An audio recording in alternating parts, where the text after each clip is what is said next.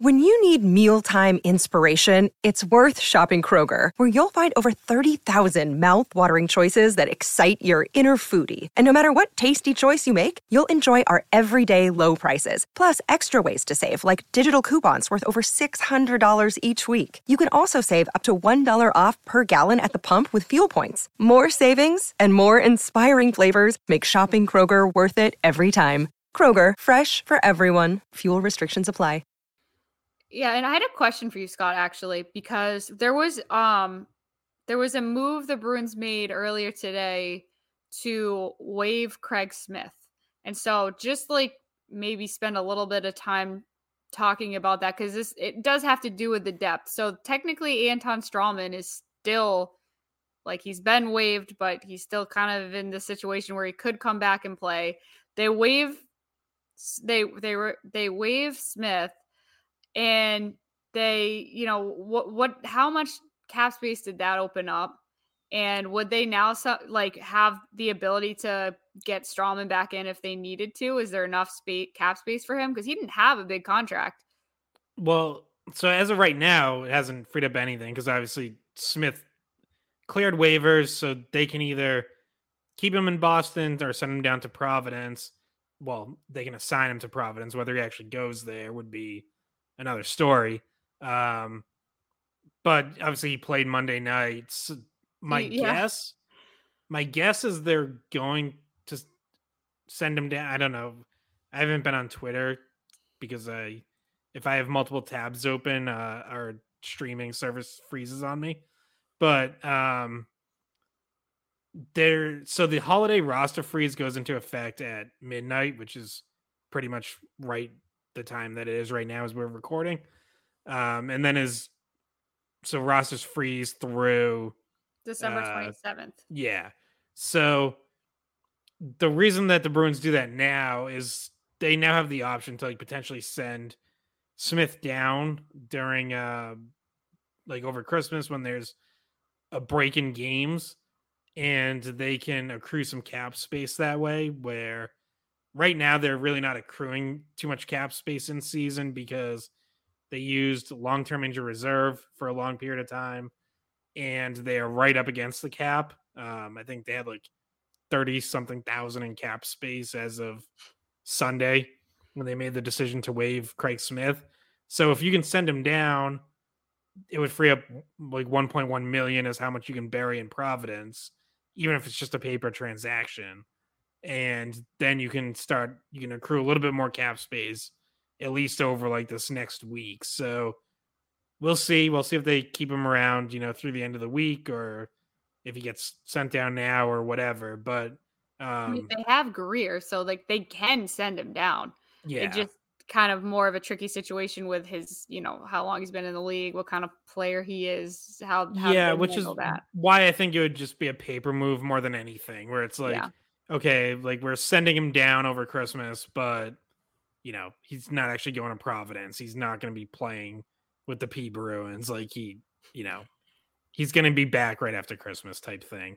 And um, also, unless, unless they in Providence right now too, because Reilly's still there. Yeah, unless they, you know, work out a trade at some point, like because I do still think, I do still think they want to free up some cap space on more than just like a one week basis.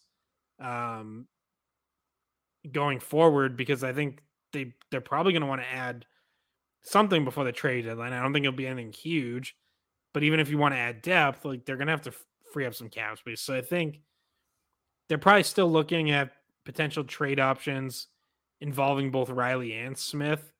Uh, obviously, they haven't found anything yet. Both have cleared waivers, so no one was going to take on their contracts at full price. So that sort of tells you what the market is. Like you're going to have to either retain salary or you know include a pick or prospect or whatever. Um, so we'll see. I'm sure they're exploring all options, but it does give them a little bit of flexibility now to, you know, you can bounce Smith back and forth if you need to. You can, like I said, bet like kind of bury him over the holidays and and accrue a little bit more cap space. Um, but I would expect him to to whether he stays through the end of the week or not, expect him back like after Christmas. So dating back to dating back to um, the Bruins' first game of April last year, and uh, so I think that was like 15 games in April or maybe 12. I think it was 15, and then seven playoff games, and his 18 games this year. Let's just I'll keep it very simple. Dating back to April of last year, Craig Smith only has, including playoffs, nine points. Overall, that's probably around close to 40 games. So, um, you know, his struggles this year, it's kind of for me, it's kind of snowballed from last year too. I kind of lump it all together because last year in the playoffs in seven games, he had zero points. The entire month of April last year, before the playoffs, he had five points, or not even. I think had whatever it was. So, yeah, I mean, this has been this has been more of a more than a Costco sample for Craig Smith. I mean, he, he was obviously a good player for the Bruins for you know the first season and a half they had him, but there's no doubt the last 50 games he's been offensively anemic for them. And it sucks because he's a good locker room guy and he works hard. But um, you know, he's still in the he's still with the Bruins, obviously. I'm just I'm just saying like anytime they waive somebody, we have to talk about it because it's potential that somebody takes them, right? And the Bruins are okay with that reality if that did happen. In fact, they probably want that to happen. So um, I mean, they, know, they waived Foligno in the beginning of the year, and I'm sure they're glad now that he cleared waivers. Yeah, a bit of a different situation, though. Yeah, well, it was. I, I just just thinking when you say like, okay, there was a potential for someone to pick them. Yeah, there was, and and just right, thinking right. back on this the the season that Foligno's had, just kind of a reminder. Yeah, he was waived early on in the season, um, and luckily for the Bruins that no one picked him up. Fortunately for for Foligno, though, he was able to thrive in the fourth line role they've asked him to be in and and take advantage of some power play time and and this and that. But for Craig Smith, he's not a natural fourth line guy. He's just not. It's not what his skill set's supposed to be. He's supposed to be a, a shot first mentality finisher, and you know he was a, he was a perennial twenty goal guy for you know what was it seven or eight seasons in the NHL, and you know I don't know. It could be a combination of a lot of things. It could be you know, he, he he's a good skater, so it's not like the game's too fast for him, but he's definitely not gaining separation with his speed. So maybe he maybe the league has caught up to him a little bit. In any event, he's been struggling. It sucks to see because he's a good guy and, and a really good uh, locker room guy. I know he's very popular on the team, very outgoing.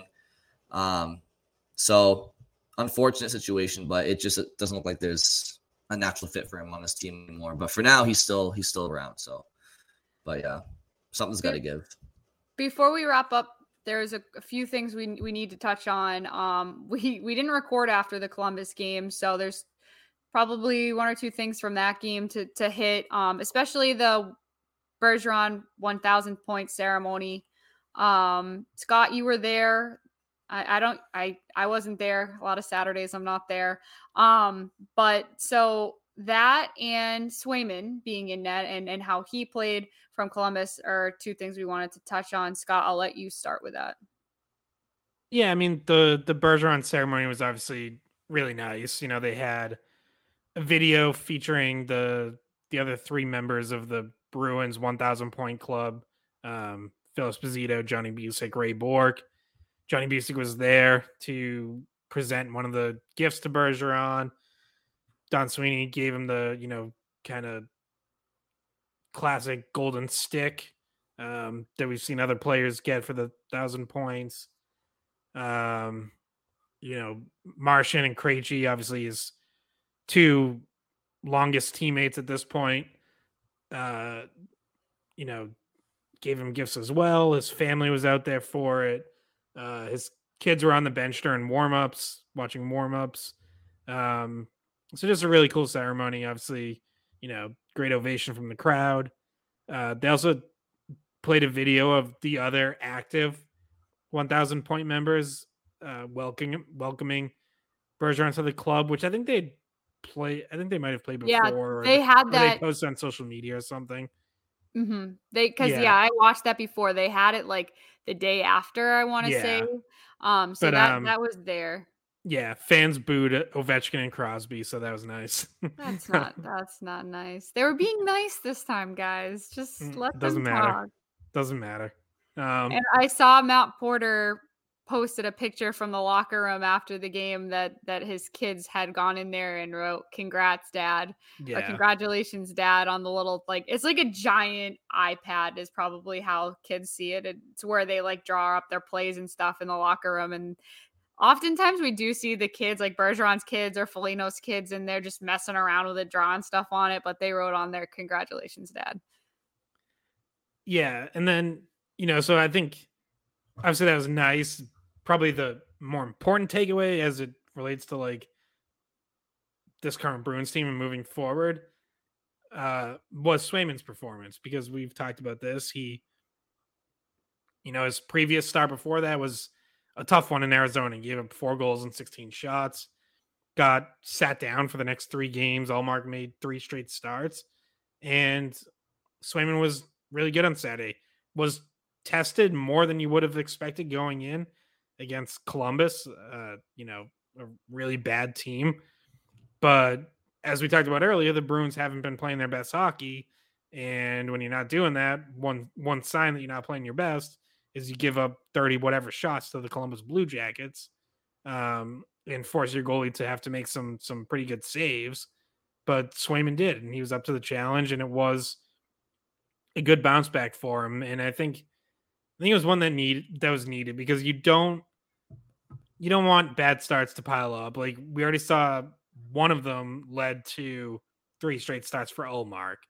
So what would what would a second one in a row have have done? Now they have a back to back this week, so they were probably both starting, you know, splitting Thursday and Friday starts no matter what. But like I said uh, on the last pod, like you you're gonna have to at some point get to get back to closer to an even split, um, and not have to ride Ullmark as much as they have at times so far this season. But to do that, you have to have some confidence in Jeremy Swayman to play well when he gets in there. And uh, Saturday was a good step towards that. And now, you know, we'll see whether he starts Thursday against Winnipeg or Friday against New Jersey. Either way, it's it's a good team. So either way, that should be a good test. Yeah, he was off to such a good start.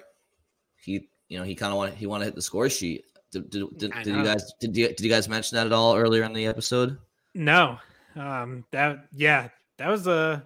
I thought he had it. That was like that was looking pretty good, but and and he said he he really wanted it. He's he's never scored at any level.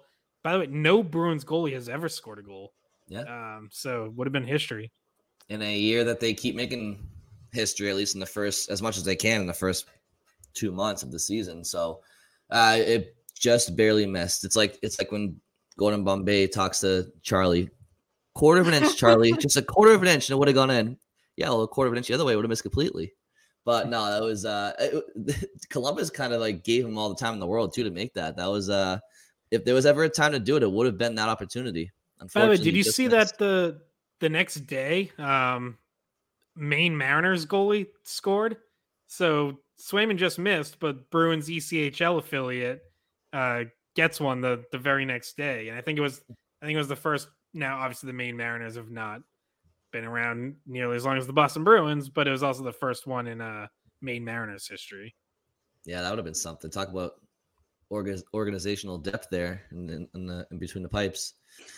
Um, Bridget or I Scott, think you it, guys I think it was any- Fran- Francois Brassard. I think was the one who scored. Oh yeah, Uh, big old Francois. Yeah, yeah, I Mm. know Francois.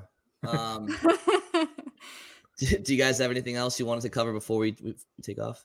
Well, just um to push it forward just a little bit off of Swayman, Ullmark's night. Like Ullmark, I, we touched on him a little bit earlier, but some of those saves he made in the third period were just ridiculous. Um, he had a glove save. Even Forbort had a save at one point in the in the third period.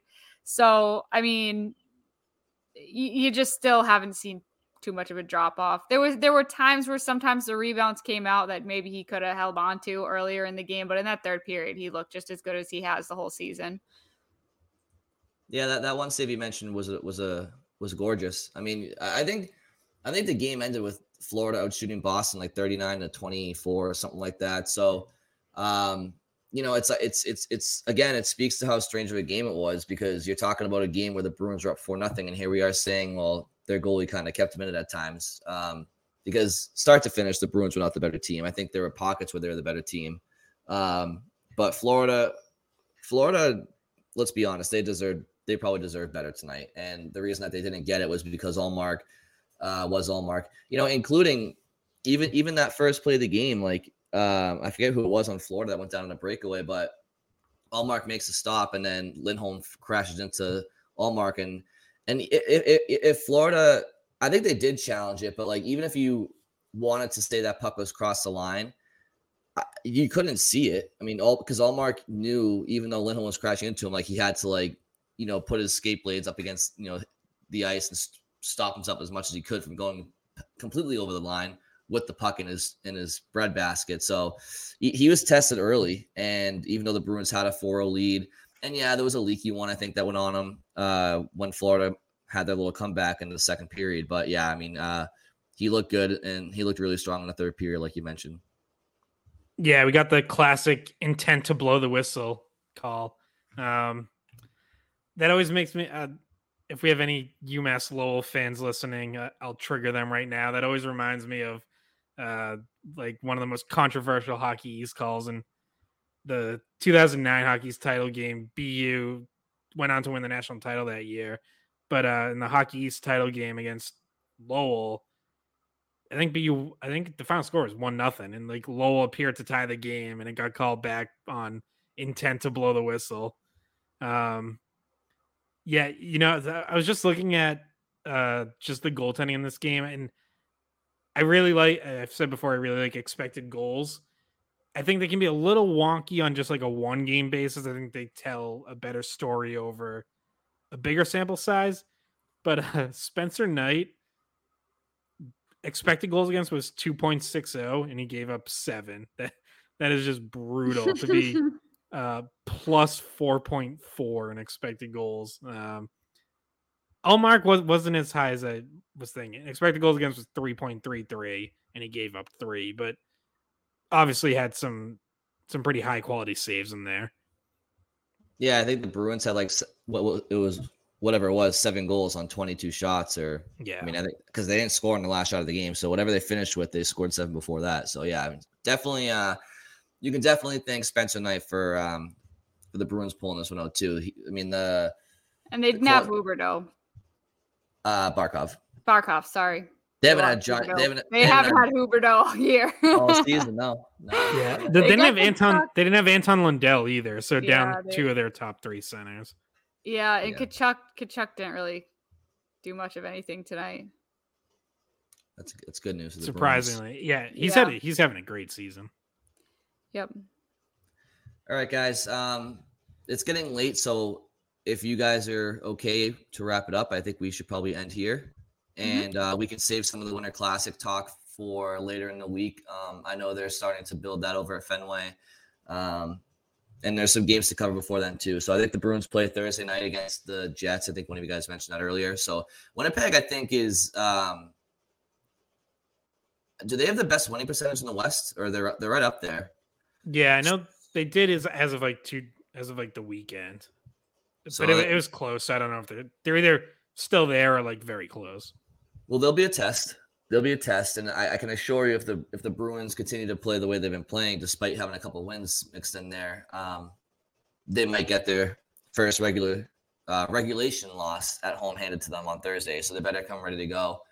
Uh, and and you don't want to be embarrassed on January second and lose you know, at Fenway to the to the Penguins and, and, and throw up a dud like you did at Gillette against the Canadiens back in 2016. So you don't want to you don't want to be sliding going into that Winter Classic. You want to be playing good, strong hockey to put on a good show for everybody. So um, with that said, thank you guys for listening. We will we will record when Scott um, Thursday. probably probably Friday night after the the Devils after the back to back. Okay, right, that makes sense. And then people have all all Christmas break to to listen to that episode. Beautiful. All right. Well, thank you guys. Play it at your family gatherings. You know, everyone, everyone gets down for come open presents, throw on the skate pod. Yeah. Get some get the chestnuts roasting on an open fire and play the skate pod in the background. but anyway, thank you guys for listening. We will talk to you soon.